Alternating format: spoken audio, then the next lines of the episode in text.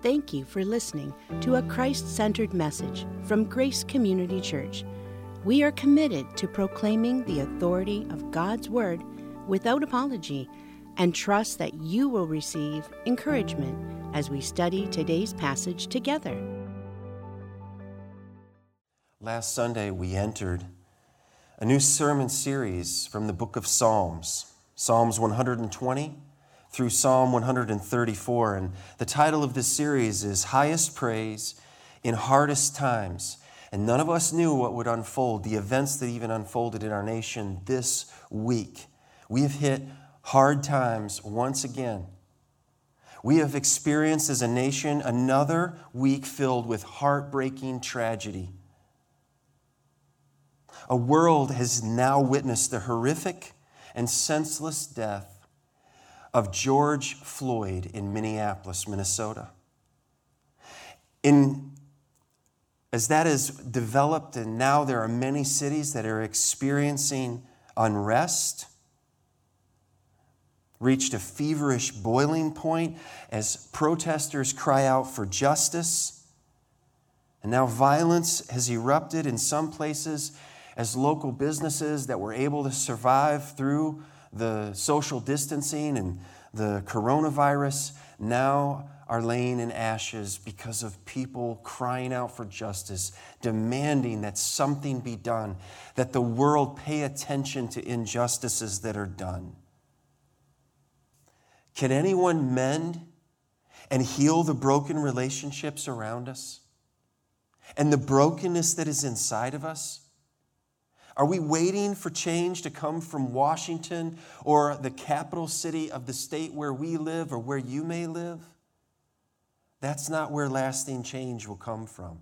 The only source of hope, the only source of healing and lasting change, it must come from the God who made us, the God who loves us, the one who sent his one and only Son to die in our place. My friend, he cares. He cares about all peoples, all races, not just the ones that look like us and talk like us and are from where we are from. He judges righteously and he will make all things new. As the people of Grace Community Church, we are a people of grace. So together we stand opposed to hatred. We stand opposed to racism. We stand opposed to injustice in, in sinful ways. We stand united in love for all peoples, for the glory of God and for the good of all mankind, for the good of all humanity. For the brothers and sisters of all nationalities, we stand in grace. And we will give our highest praise in hardest times. And these 15 Psalms that would comprise the playlist of those pilgrims, of those Jewish travelers who have for all their duration understood what it was, what it is to be oppressed and to be looked down upon. And as they would travel to the city of Jerusalem, as we saw last week, they would make their way up to this city this city that we're commanded, pray for the peace of Jerusalem. There is such a lack of peace in our world. And I'm here today to appeal to every listener that only peace is only found in Christ. And as they would make their way to this city and they would be gathering to worship the living God with the people of God in the place set apart and called by his name, these Psalms would be precious to them. They would have been filled with anticipation, with longing, with expectation to gather. When will the Lord look down and see what we're going through and see the distress that we're in? And when will He deliver? And they would say that, How long, O Lord? How long? And we, we understand that today. They would sing these songs as they headed to the city. They would sing these songs as they would leave the city, and, and they encountered all types of dangers on the road. This is the songbook of degrees, and this songbook is about 3,000 years old. It was assembled a thousand years before Jesus was born in Bethlehem. 15 Psalms. some of them by David, one by Solomon, and 10 others by unidentified psalmists. Solomon would build that glorious temple, and they would gather to worship there, and it would be destroyed. And I misspoke last week when I said Rehoboam was there at the building of this second temple. No, that was Zerubbabel. And they would gather and they would worship, and they were waiting on Messiah and waiting for a deliverer. So, out of the valleys and the lowest points of life, the psalmist offered their highest praise to Yahweh. When we truly worship the Lord, we are acknowledging this. We're saying in unison with the saints of all times, He is worthy of our praise. He is worthy of our lives. And we are desperately, I am desperately needy. And we are not home yet. We are not home. Wherever we live, it's not our final home follow in your copy of the Word of God as I read Psalm 121. A psalm, a song of ascents. I lift up my eyes to the hills. From where does my help come? My help comes from the Lord who made heaven and earth. He will not let your foot be moved. He who keeps you will not slumber. Behold, he who keeps Israel will neither slumber nor sleep. The Lord is your keeper. The Lord is your shade on your right hand. The sun shall not strike you by day, nor the moon by night. The Lord will keep you from all evil. He will keep your life. The Lord will keep your going out and your coming in from this time forth and forevermore. This is the word of the Lord. Last Sunday in Psalm 120, we saw the song of deliverance and we understood the Lord is my deliverer. For all who have trusted in him, they can embrace the Lord is my deliverer. This morning in Psalm 21, this song of protection, and we can come to say with the psalmist, The Lord is my helper. So the psalmists are very concerned with a couple of questions. Why is God worthy of my trust and my worship?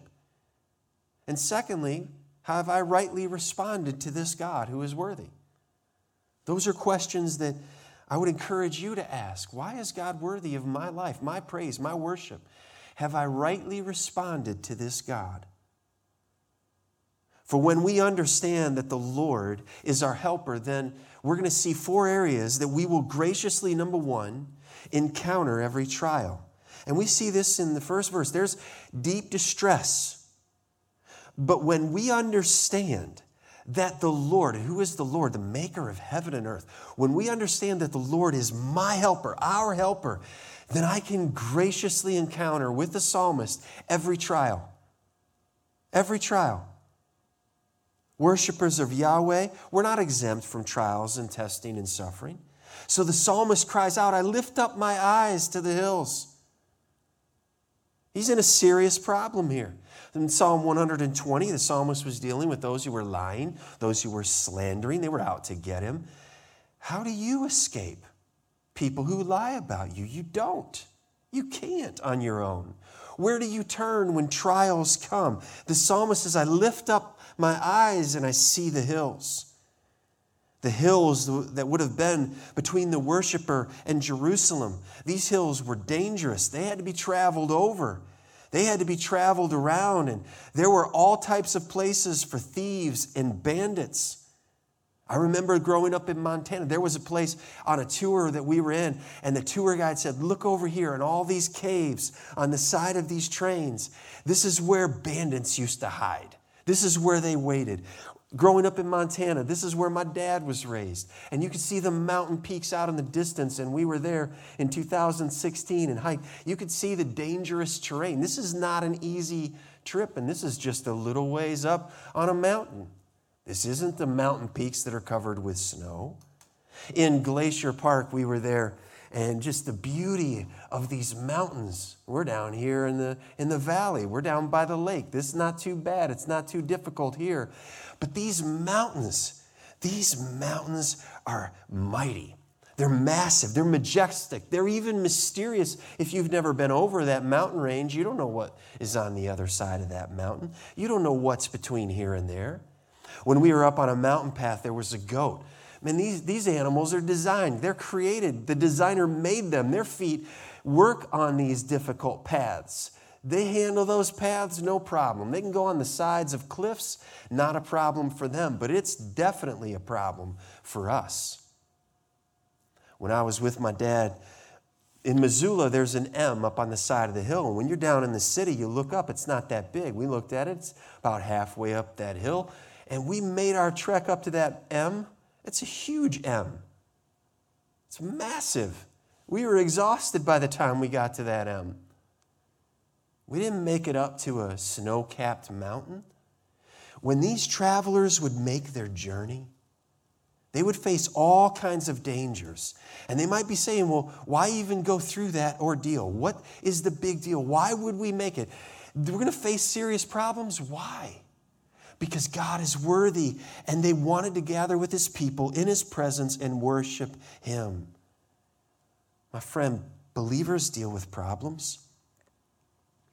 We experience sickness, slander, sin, personal sin, sin by others. We go through suffering, we experience temptation and struggles. And if Jesus does not return before our time comes to an end, then we will ultimately face our final enemy, which is death. A traveler going to Jerusalem had to go up to make their way into the city. This journey was difficult for them. Believers deal with problems. Unbelievers deal with problems. The high points of hills were often locations where shrines and altars and place of, places of worship were set up by pagans to worship the sun, to worship the stars, to worship the moon, to worship various deities. That was their approach to dealing with this inside of us call to worship. Significant problems? But look at the superior perspective. The psalmist chose to look up. He, he would lift his eyes to the hills.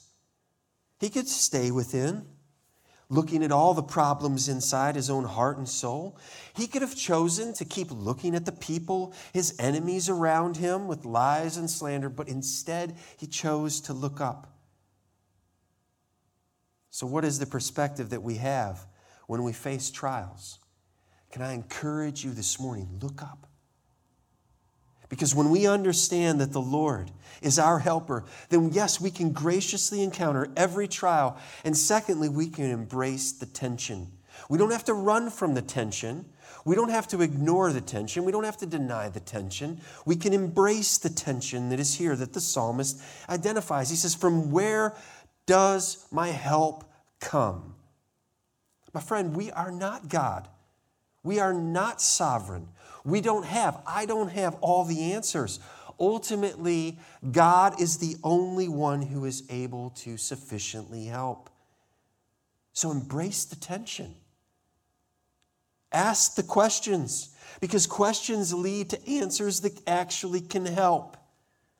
Ask the right questions. Go to God with your questions. These questions address the heart, they get below the surface. The psalmist admits, I need help. I lift up my eyes. Where does my help come from? And he admits his need. The psalmist longs for everyone to come to Yahweh because God is able to help. The hills are no help. The hills only represent more difficulty, more problems. They expose more of our weakness. Every year, skilled mountain climbers perish on Mount Everest. I looked it up last year, 2019, 11 people that they know of died climbing Mount Everest. Because even the best of men are men at best. The hills are no help. They can hurt you, they can kill you. But asking the right questions, that's where help comes from. Where does my help come from? And, and that conflict can lead to worship. To ask that question, where does my help come from? God is sovereign over all, and the preacher wants you to take inventory right here. Where does your help come from? And can your help create life? Can your help create the sun, the moon, and the stars, and all that we see? Can your help conquer death? Can your help cancel the penalty of sin that is heading your way? So then, where does your help come from? Does it come from relationships? Does it come from a bank account? Does it come from your identity of who your parents are? Does it come from a bottle? Where does your help come from? Pleasure, entertainment, all of those things are insufficient to help deal with the significant and serious matters that we all deal with. Oh, my friend, when we understand that the Lord, the maker of heaven and earth, is our helper, then we will graciously encounter every trial. We will embrace the tension. We will not run from it. We will embrace the tension because God can bring, and He does bring beauty from ashes. And thirdly, we can express then personal trust.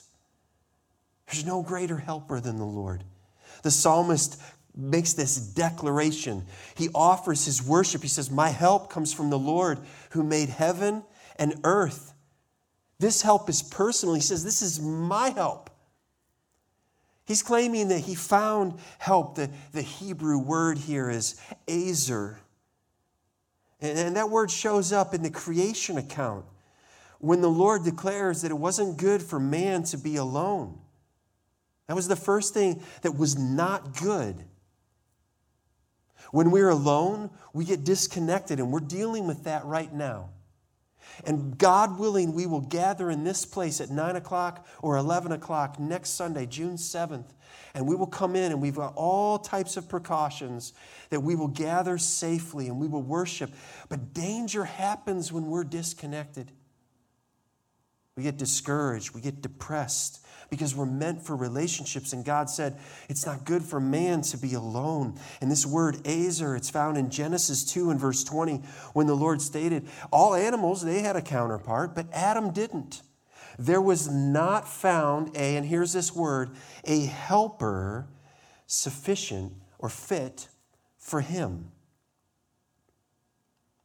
The woman was made to be a helper to the man.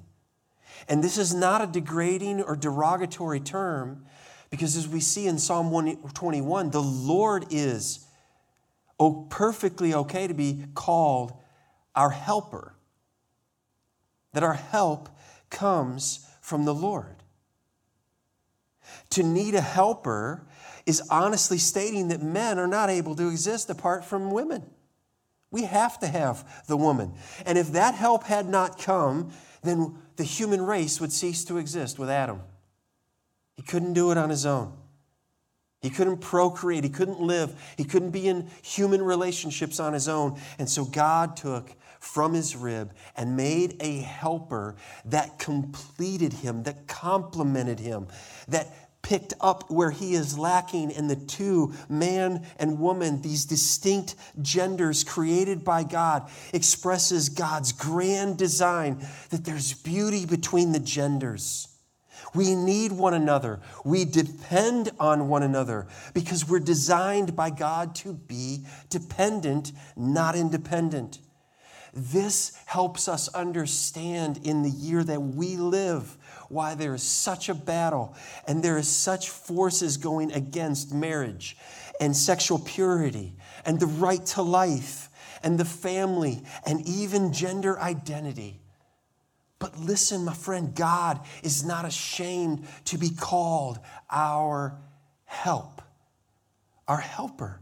The psalmist says, This is personal. He's my help. The Lord is my help. My help comes from the Lord. His name is Yahweh, the God who was, the God who is, and the God who is to come.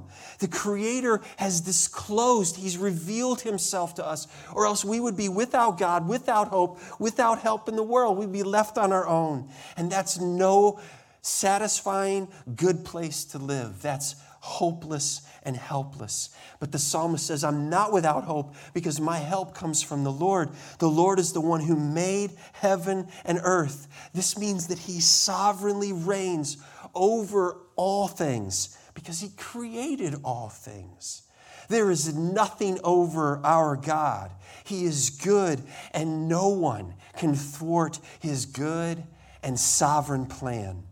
As Paul would pick up this theme in Romans 8 and verse 31, he would say, If God is for us, then who can be against us? And the people of God have dealt with many things against us throughout all of history.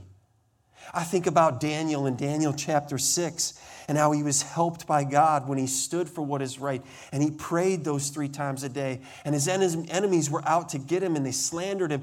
And he was thrown by King Darius into, into the lion's den. And the, the next morning he's delivered. And Darius finds out that Daniel's God delivers. And in Daniel chapter 6, he, he wrote to all peoples, nations, and languages on earth. And he said, Peace be multiplied for you. And listen to what he says in his decree Daniel 6 and verse 26.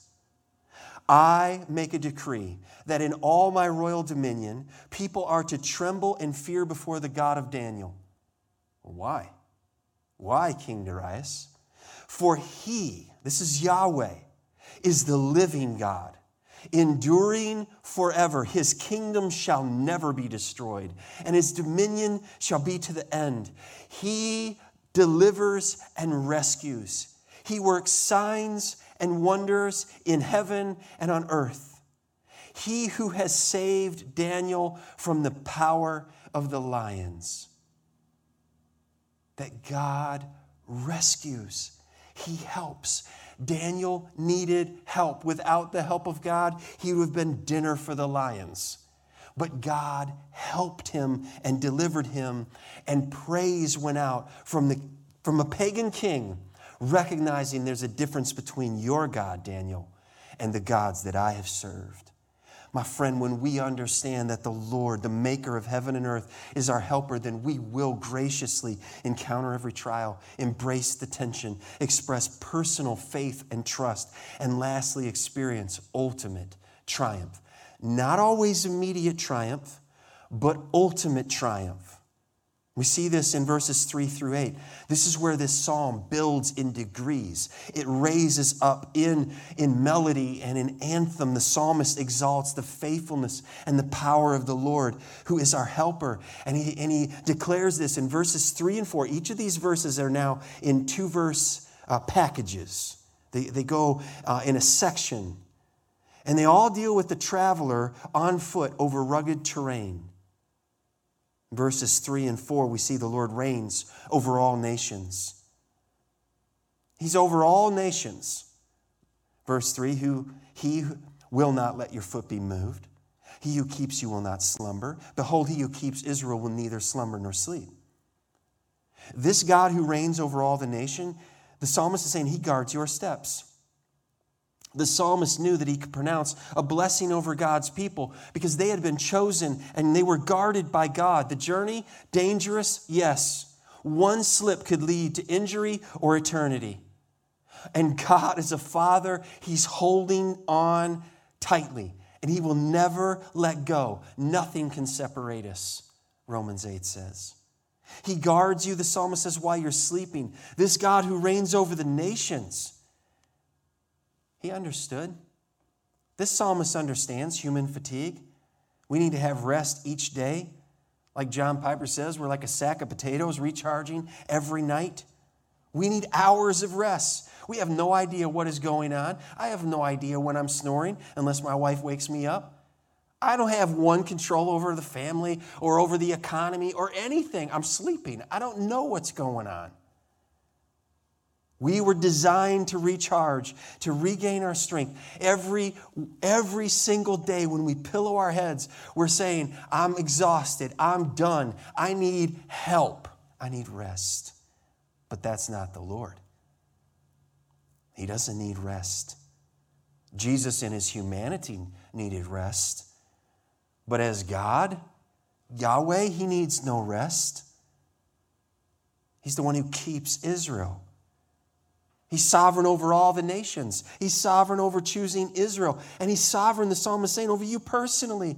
Jesus is our helper, John 15, 16. He says, You didn't choose me, I chose you. And he's the keeper of Israel, chosen and guarded, like a palace guard protects a king or their queen. He guards without needing slumber or sleep, like some watchman who falls asleep on the night watch and the enemy approaches the city. Idols, they have an appearance of slumbering. Like, are you in there? Anything in there? It's a stone creation, it's a creation of wood. There's nothing there. You wave your hand in front of its eyes and they don't blink, they don't move. That's not our God. The Lord reigns over all nations, and so you can trust him and you can worship. The Lord reigns over all creation, we see in verses 5 and 6. And the psalmist is saying, He is your keeper, He is your helper. The Lord is your keeper, verse 5. The Lord is your shade on your right hand. The sun shall not strike you by day, nor the moon by night. He's saying, The Lord is your keeper, He's your shade. Jesus is our keeper. John 17, he says this in verse 6. I have manifested your name to the people whom you gave me out of the world. Yours they were, and you gave them to me, and they have kept your word. And Jesus says in verse 12 of this high priestly prayer of John 17, While I was with them, I kept them in your name, which you have given me. I have, here's this word, guarded them. And not one of them has been lost. And then Jesus references Judas, the son of destruction, that the scripture might be fulfilled. The Lord is our keeper, He's our shade. He's shelter from the intense heat, but He's also closer to us than our shadow at our right hand. So, whenever you see your shadow, if you have trusted in the Lord Jesus Christ, remember the Lord is my shade. He's closer to me than my shadow. Why would I ever be afraid? Maybe I know some of you are scared. You're scared of uh, spiders. You're scared of snakes. You're scared of bees. You're scared of birds. Uh, all different types of things, they scare you. you. Some of you are scared of your own shadow. And the Lord is saying, and Psalmist is saying here, that the Lord is closer to us than our shadow. Why would we ever be afraid? Just as God protected his people through their wilderness travels. He was a, a, fire by night over them to warm them, he was a cloud over them by day to protect them from the sun. Creation, every aspect of it, of it is under his sovereign command. And that leads us to verses 7 and 8, where we see the Lord reigns over all time and over all eternity. This is very similar to the priestly blessing of uh, number 6 pronounced over the people of God that there is no expiration on your life if you belong to Christ ever. Verse 7 the Lord. The Lord will keep you from all evil. Who? The Lord. He will keep you from all evil. He will keep your life. He'll do what? He'll keep you from all evil. He will keep your life. When? The Lord will keep your going out and your coming in. So if you're going out today, the Lord's keeping you. If you're coming in, the Lord is keeping you. He's keeping you at all times. How long will He do this? From this time forth and forevermore, for all eternity, without end. So, my friend, evil will never be victorious over the people of God. Oh, this is so good. This is, there's so much encouragement here. Death, whether it be death by violence or death by cancer or death, death by old age or death by tragedy, death for the child of God will never have the final word. Why? Why not? Because the Lord is our keeper. Whenever we go out and whenever we come in, we can praise the Lord. We can sing the song and embrace this Though you slay me, still I will trust you. You're good, and all that you do is good because the Lord is our keeper from this time right now and forevermore. This is a mighty good promise. It infuses the child of God with hope, with confidence. It fills us and it brings about a call to respond in worship. Because when we understand that the Lord who made heaven and earth, He is our helper. He is my helper, so that I can graciously, graciously encounter every trial, embrace the tension, express personal trust, and experience ultimate triumph. Because God is good, and He is not only my deliverer, but He is my helper, just as it says in Psalm 46 present, right here, right now, and He's available to you. After I pray, these questions are going to come up on the screen, and I want you to take some time and reflect and prayerfully think about and talk about these questions. First of all, why? Why is the Creator worthy of all my trust? Don't run from that question, my friend. Why is the Lord worthy of all my trust? The second question is this Where does my help come from?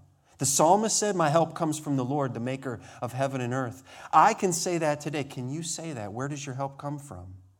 And thirdly, when I encounter trials, where do I tend to go first? Where do I look? Where do my eyes go? If you are in Christ, fourthly, then the maker of heaven and earth is for you. He is for you. How should this reality transform your thinking and behavior? You might look up the song called The Blessing and let that song lead you to worship even this afternoon. If you answered the question, Where does my help come from? and you say, I don't know, can I encourage you today? Hear the psalmist, hear the calling of the Spirit of God through my lips, my voice to you, to turn from your sin and trust in the Lord Jesus today. Trust in Him. He will receive you, He will adopt you, He will make you His very own, and then you will be able to say with the psalmist, The Lord is my helper.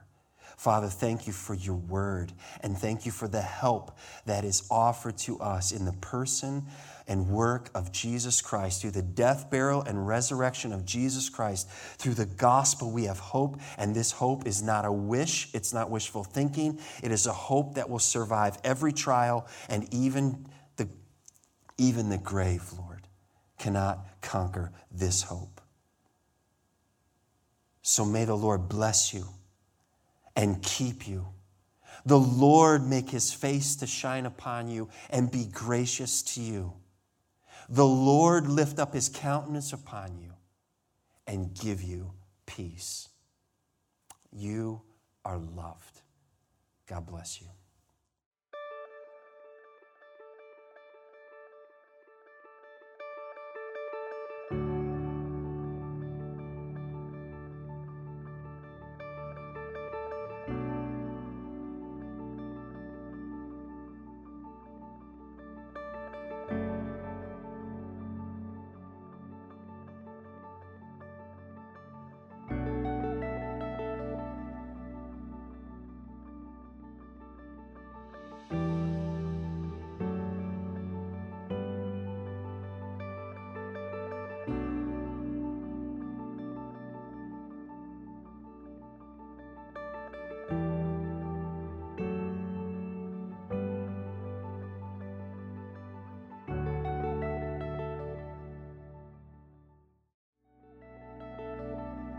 Thank you again for listening to Teaching from the Word at Grace Community Church.